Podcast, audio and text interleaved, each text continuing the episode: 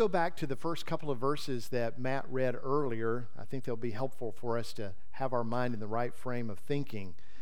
Paul says, I appeal to you, therefore, brothers, by the mercies of God, to present your bodies as a living sacrifice, holy and acceptable to God, which is your spiritual worship.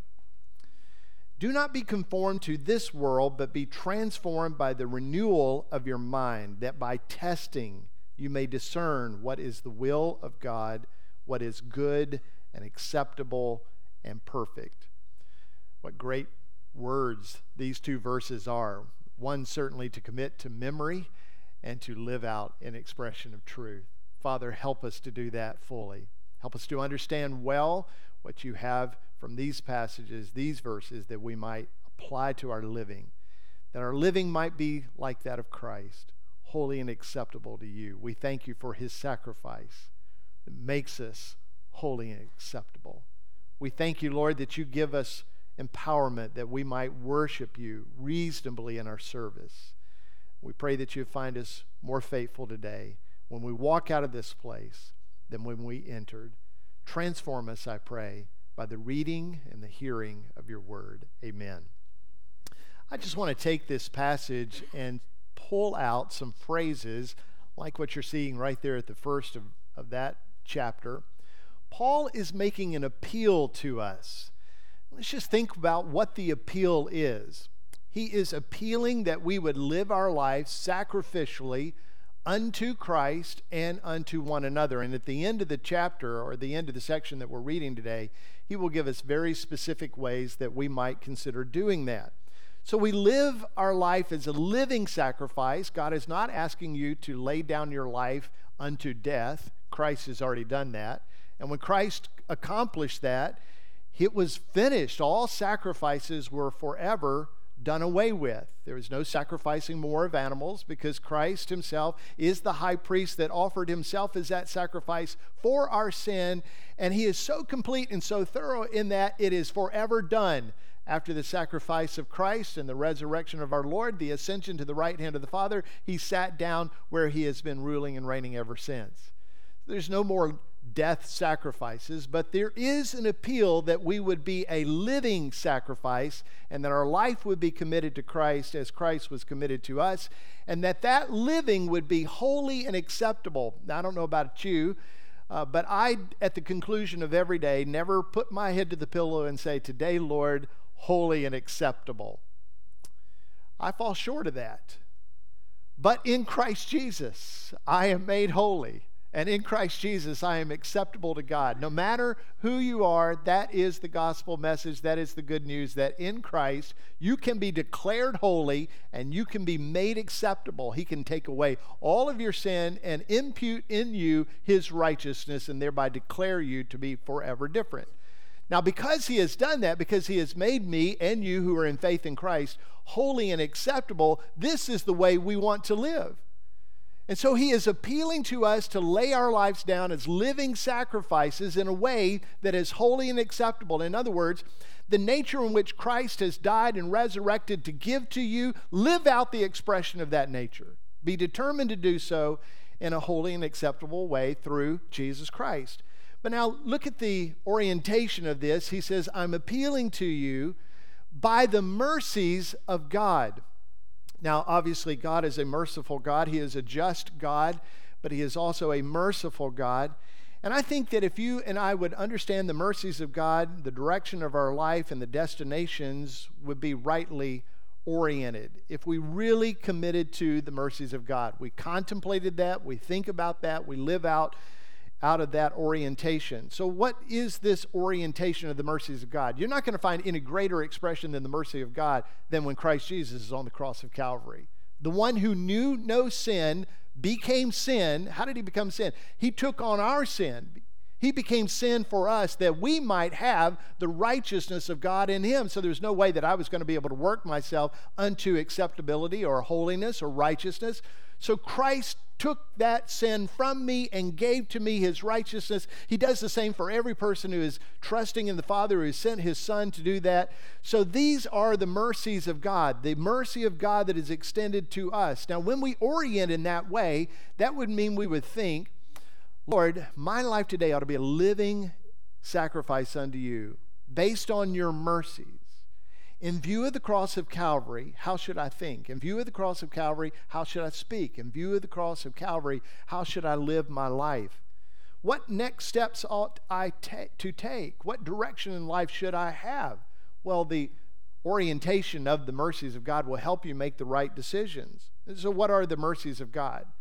Well, Paul has been helping us to understand the need for the mercies of God all the way back into chapter 1 of Romans. And by the time we get to chapter 12, it's pretty easy to identify. Let me just run through a few verses with you.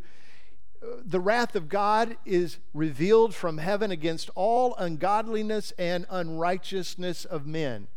Now, this is the way we are all born. We're born into unrighteousness, we're born into ungodliness. We're born like sheep who act like we have no shepherd and we have no, no moral uh, direction in our life, but God is the director of our life. And God has given us a law, but yet we lived in ungodliness and unrighteousness. So God's wrath, because He is a just God, God's wrath is revealed against all of mankind. You might be saying, well, hey, when I get to heaven, I think God's going to weigh it out and He's going to see that I did a whole lot of good stuff along with a whole lot of bad stuff. And I think in the end, God's going to say, okay. No, no. What this verse is saying is the wrath of God is already on you. God is not going to decide in the future. God's wrath is already upon us because we walk with ungodliness and unrighteousness. Now, you might say, well, gosh, is there any hope? Oh, yeah, we've already read. He's going to extend to us mercy. There's great hope in that. But He's helping us to identify the need for our mercy. If you go to the next verse, God will render to each one according to his works. Alyssa listen, I were talking before the baptism about just life and sin and how Christ uh, cleanses us from all unrighteousness and gives us a new way of living with a new nature. And I asked her outright, Hey, have you ever lied? She said, Oh, yeah. You ever stolen anything? Yeah. You ever said some things you shouldn't say? Yeah. You ever wish you had something somebody had, even if it meant them not having it? Oh, yeah, that's called covetousness. And God said, Don't do any of that. One day, you and I are going to stand before God and we are going to render each one according to his works. And that's a big deal because God is absolutely holy. And we want to be with him in heaven, but how is he going to allow us who are unholy to be in with him who is holy in heaven? I tell you how, by his mercies. He's building the point, building the argument for the mercies of God. We go on to that next None is righteous, no, not one. No one understands, no one seeks for God. All have turned aside. Together they have become worthless, and no one does good, no, not one. Man, that's everybody in this room, including the guy on the platform right now. This is, this is where all mankind stands. Let's go on a couple of more. We have all sinned and fallen short of the glory of God. God has given his glory by his law, and we fall desperately short of that. We're, we're all sinners. And then over in chapter 5, verse 18, therefore, as one trespass led to condemnation for all. Now, who do you think was the first one to bring trespass into the world? Adam. And as he brought it into the world, so everybody has followed suit. Everybody is condemned as he is condemned because everybody has sinned. So one act of righteousness leads to justification in the life of man. Now, who do you think is the, the one and only who has ever lived righteously? Uh, Jesus Christ. So Jesus, who is righteous, can bring justification to all men. So, this is the plight of all men. This is the hope of all men in Christ Jesus. For as by the one man's disobedience the many were made sinners, so by the one man's obedience the many will be made righteous. So, in the first Adam, we all are disobedient. We followed suit with Adam. Just as he disobeyed, we have all disobeyed. But now in Christ, who is completely obedient to the will of the Father, completely obeyed every law that God ever laid out for mankind to do. He was the one who was fully righteous. In him, we can be made righteous. So that has helped us to discover the mercies of God. that this is where we were all going towards condemnation, but God gave mercy in by sending his own son to take our sin upon himself and to give to us the credit of his own righteousness that we might be made righteous. So that's the mercies of God. Paul is saying, I'm appealing to you to lay your life down as a living sacrifice, live it holy and acceptable because you have been made holy and acceptable by Christ Jesus. You have been given righteousness. Now live in righteousness and let that righteousness be evident in your serving. So he says, present your bodies as a living sacrifice.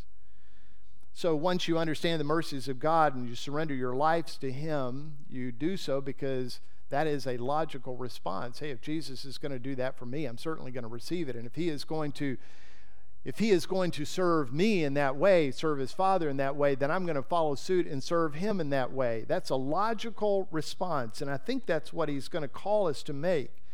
Denying ourselves isn't easy, but it's impossible without the understanding of Jesus' self denial and how he left his throne of glory in order to come and to live righteously, but take our sin upon himself.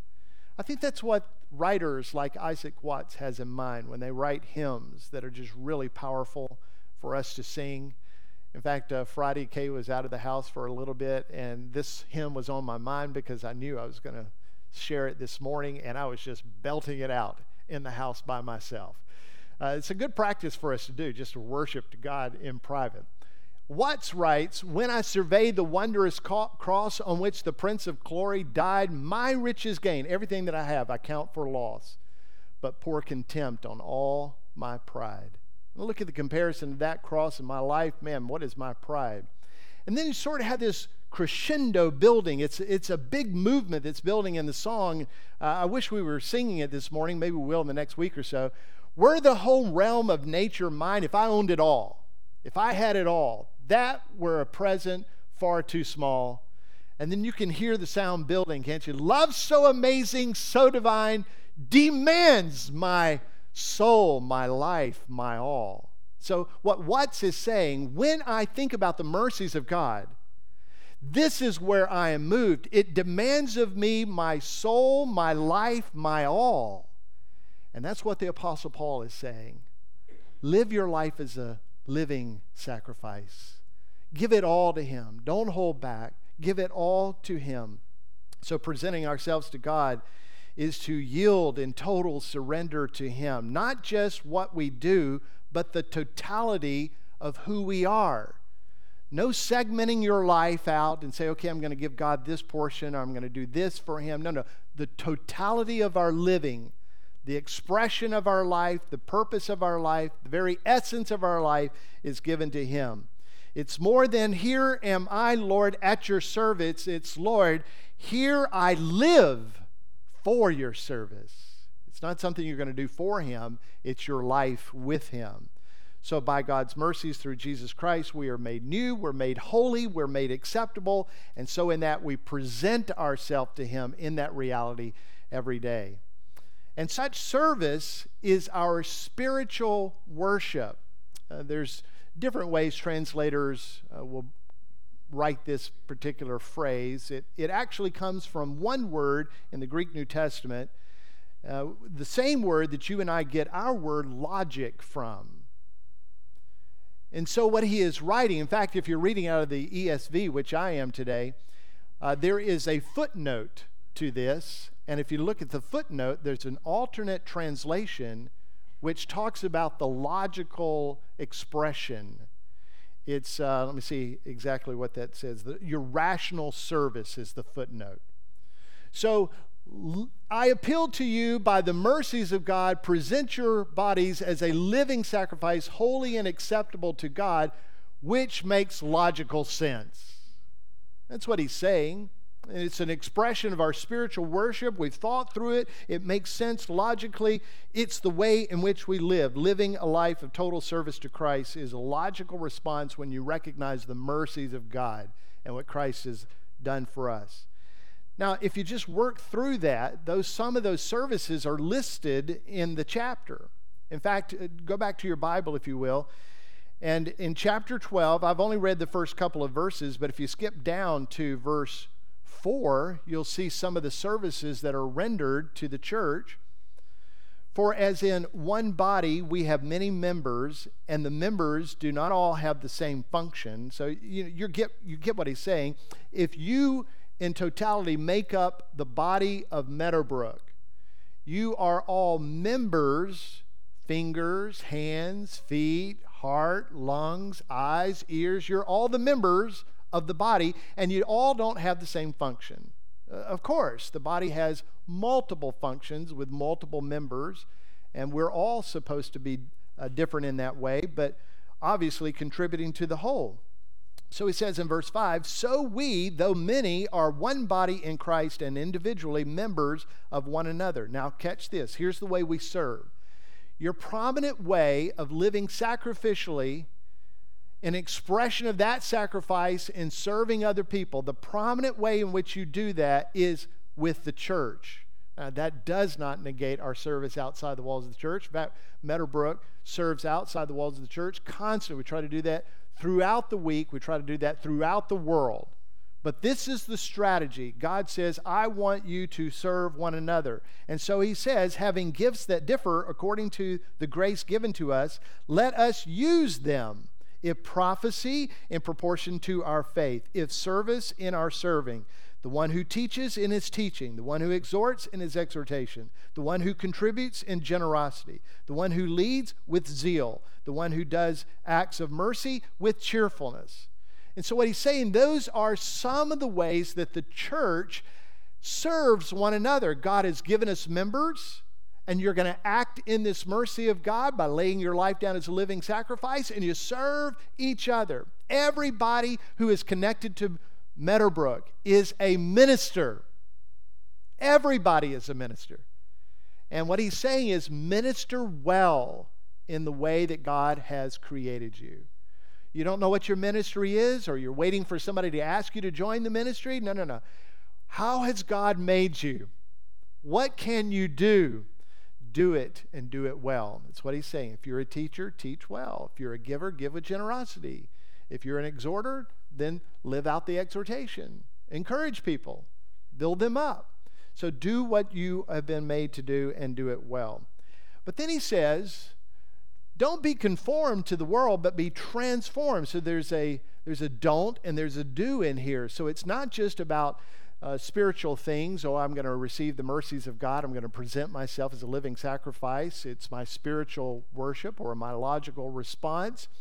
He's saying, be active in this. Don't be conformed, but do be transformed. Don't be conformed to the world, but do be transformed. And I think what he's suggesting to us is dare to be different. Uh, Kay and I say regularly to each other, uh, we are weirdos we, we do it in a loving way, but we just recognize, in, in light of the culture, we are weirdos. Uh, because we are not of this world, we are of a different kingdom. And, and so we ought to be given to that. Don't hold back. Uh, don't be embarrassed by that. Think on things above, not on the things of the world. Let your treasure be that which is going to be eternal, not which is going to be temporary and burn away. Don't be conformed to the world. Be transformed in Christ. You know, as the culture is degrading and becoming more unhinged, and the realities of God's morals seem to be so disconnected from people, they don't even want it, there to be an absolute moral standard. You and I have to be different. We are different. We're made different. We're made alive in Jesus Christ, and we're going to be radically different from any of that unhinging from God. In fact, when the world is unhinging from the things of God, I want to hold and cling to Him all the more.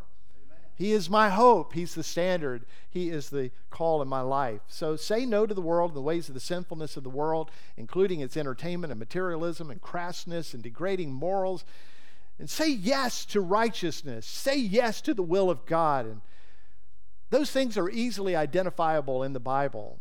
So be one who is reading the Bible. But he says, don't be conformed to the world, but do be transformed by the renewing of your mind. What is this transformation? The word there in the original language is where we get our word metamorphosis, to be metamorphized. Uh, it is to change Uh, I often walk around a lake that we own and some property and doing it with kids, sometimes my great nephew or my grandson, and we're just looking. We're looking for things that are moving and wiggling and, you know, crawling. It's, it's boys' kind of stuff. And sometimes we'll see tadpoles and we'll talk about that tadpole and how it's transforming and it will become one of those frogs that we're going to hear tonight. Or maybe we see uh, a caterpillar and we talk about the caterpillar and the transformation that's going to take place with that caterpillar. It's going to, it's going to have wings. It goes through a process of metamorphosis, right? So when we think of this transformation, the original word there is like that of metamorphosis, and we're thinking about, oh, you're evolving into something. That's not what he's saying here.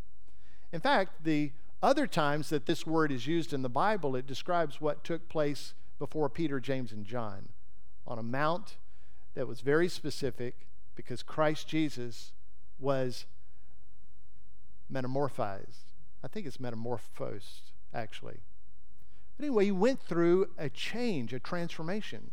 Now, the transformation was not something brand new. The transformation was the glory that belonged to Christ was suddenly visible. The glory was present. In fact, the Bible says that his face shone like the sun and his clothes were as bright as light. I think what he's saying here is let the glory that Christ has given to you transform you. Let it be more and more evident that God's glory is in you. In fact, the Bible speaks of that, that you and I would take on more and more and more of the glory of God. It would be evident in us that God's glory is ever growing brightly in us. So you can't have the glory of God brightening in your life while you are being conformed to the world. So he says, in this living sacrifice of life, which is our logical way to worship Him don't be like the world, but do be like the glorified Christ. Be transformed in Christ Jesus. So, a life of worship and service to God includes focusing on the mercies of God, logically being resolved to worship Him in service. Give yourself totally to Him. Be transformed by the Spirit of God. Be determined to have the right no and the right yes. And what I mean by that is to say to yes to Jesus while saying no to the world is a faith fallacy, or to say no to the world and yes to Jesus is a hopeless futility. So you're going to have to choose the right way to do this. I'm going to say no to the world and yes to Jesus. And I'm not going to try to change it around. I'm not going to play games with that. This is what God calls me to do. And then as you're doing that, go down to verse 9. This is the way it's expressed in our life. So let love be genuine.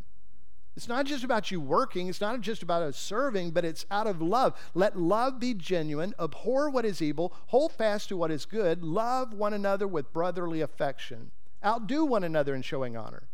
Do not be slothful in zeal, but fervent in spirit. Serve the Lord, rejoice in hope, be patient in tribulation, be constant in prayer, contribute to the needs of the saints, and seek to show hospitality. So, Meadowbrook, I pray that we will be known individually and collectively as a church who is serving one another. Maybe you're from another church.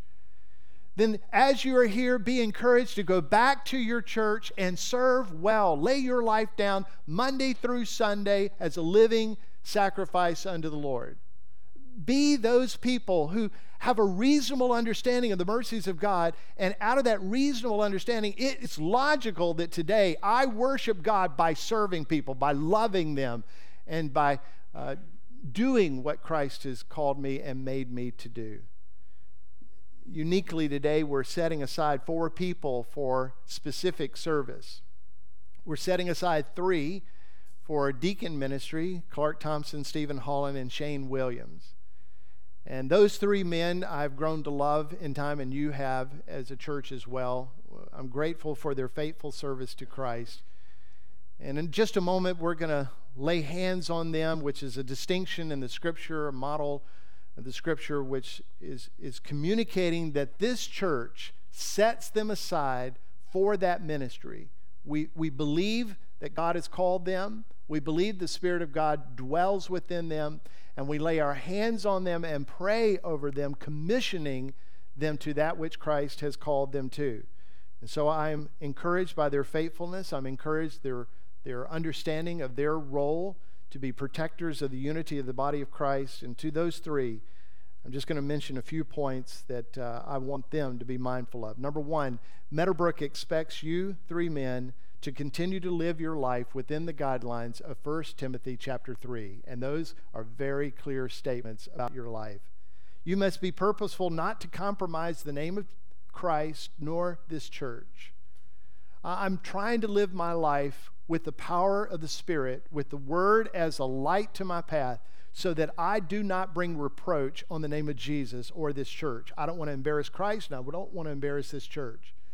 And of all of our people that are serving, whether they're in life or whether they're in deacons or committees or whatever, every member of Meadowbrook, I would ask us to live our life in that way. Don't compromise. You are identified with this faith family.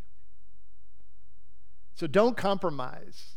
Hold true to the name of Jesus and hold true to the name of this church. And certainly, those three deacons, I expect of the utmost of them.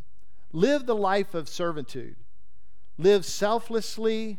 Be willing to lay down your life, your desires, your wants to the service of the Lord. And serve this church well. Be a protector and a promoter of unity at all times. Pray for this church. Be the first to pray for this church. Be the last to get up when you're praying for this church. Pray for this church and its people.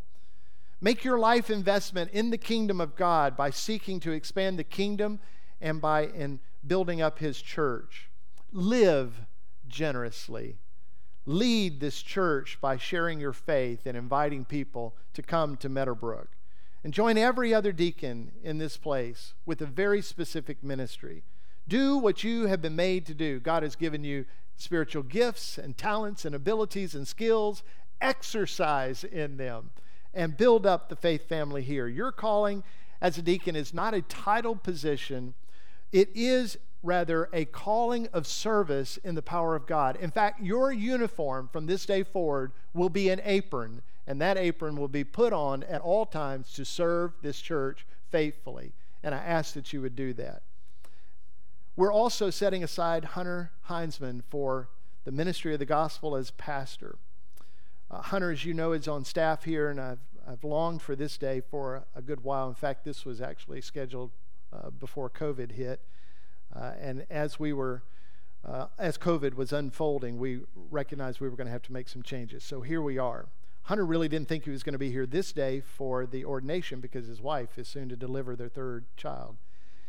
Uh, but I was prophetic in saying, oh, she will be here, and so will you. So, at any rate, uh, Hunter, I want you to know that I personally love you. Uh, this church loves you and appreciates you. Uh, you have the wisdom of God, and that is always a beautiful thing to see God's wisdom flourish in a man or a woman. That does not mean that you will be perfect in all things. In fact, you will be far from that. So grow. Part of wisdom is growing from those mistakes. I have grown and I still have much to grow in, but I've just written down a few things that I would say in my life as a minister of the gospel of Christ, as a pastor. Here's some challenges that I want you to embrace. And maybe together we can embrace them one with another. First of all, your ministry and your service every day starts at 888 Hampton Road South in Southside, Alabama, with your wife and your soon to be three children. You serve them, you lead them, you teach them, you be faithful to them. And then when you come and go in and out of this place or hospitals or in this community, that service will continue. Do the same things that you do at home and do them well. Be a constant student of the Bible, working towards scholarly knowledge of God's Word, but always have a pure heart and a longing for it to impact you personally let it shape you. Let it make your mind be like that of the Word of God. Never allow the processes or the strategies that take place in church life to supersede that of spirit filled ministry. No process and no strategy is going to outweigh spirit filled ministry. Let your ministry be based on biblical principles led by the Spirit of God. Develop your preaching and your teaching craft. Be ready in season and out of season. Convince, rebuke, exhort with long suffering. Teach God's word and teach it well. Guard your heart, protecting the purity and the holiness which Jesus Christ has already made deposit in you. Guard that. He's provided it for you, and it's a cherished gift. Don't give it away. Remember that the devil seeks to kill, steal, and destroy you, your ministry, and the ministry of this church. Stand firm in his attacks. Fight against him with good faith and with good strength that the Spirit of God will give you, powered by the armament of God. Be more inclined to build the kingdom of God than to be worried about building this church. Build the kingdom of God, and God will build his church. Make your impact in the kingdom. Make the name of Jesus Christ known. Make his word flourish. Just communicate it regularly and God will build his church. He, he's perfect at that. Take in mind that Jesus has given you his mind. And with the mind of Christ, one sheep, one person is important as 99. Excitement for God cannot replace an encounter with God. Your best sermons are only as good as your faithfulness to the text and the hearer's application of the text. The rudder of your life is your tongue, so steer well. Your success will not be measured by growing or swelling crowds. It will not be by the buzz or the excitement that is stirring among people or the generous accolades that are going to come, because they will, from men and women. Success will be measured solely by your obedience to the Word of God, the truth that you teach by this power of the Holy Spirit. Let your success be there and the results up to God. As a shepherd of God's flock, may I remind you that longevity brings stability. Plan to stay here a long time. And that stability brings security among the flock. And when there is security among the flock, they settle. And as they settle, they multiply, they reproduce more often. So God is calling you to that. Be that kind of shepherd to bring the stability and the security to this flock. Carry out your ministry knowing that you are one day going to stand before God Himself and you will give an account to every message that you've ever preached, every strategy that you ever adopted, every ministry that you ever performed, and the people that God placed in your care. When you're preaching, never be fearful for your audience as much as you are of the audience of one who is listening and who will call to account every word spoken. Now, with all that said, there is no greater calling in life than this calling to be a proclamator of the gospel, to be a servant of God through Jesus Christ to his body.